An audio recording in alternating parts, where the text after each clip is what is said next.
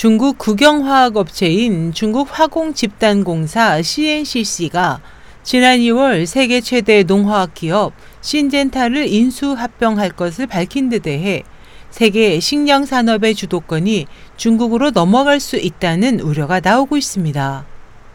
로이터 통신에 따르면 약 430억 달러 규모의 이 인수 계약은 3월 23일에 마무리될 예정이었지만 무슨 이유에서인지 CNCC 측은 지난 17일 신젠타 인수 계약을 오는 7월 18일로 연기한다고 밝혔습니다.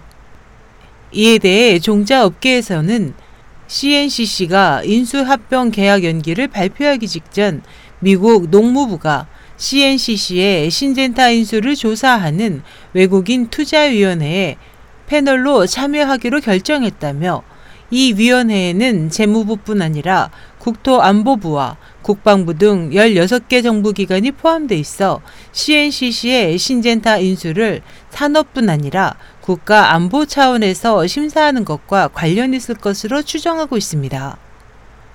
신젠타가 중국에 흡수될 경우 CNCC의 종자 농화학 분야 매출은 미국 듀폰에 이어 세계 2위가 됩니다. 중국은 급격한 도시화 계획으로 경지 면적이 축소하고 토양이 오염돼 식량 생산량이 계속 줄고 있지만 식량 수요는 갈수록 커지고 있습니다. 미국 노스캐롤라이나의 생산 공장과 연구소를 둔 신젠타는 북미 지역 판매 비중이 전체 매출의 27%에 이릅니다.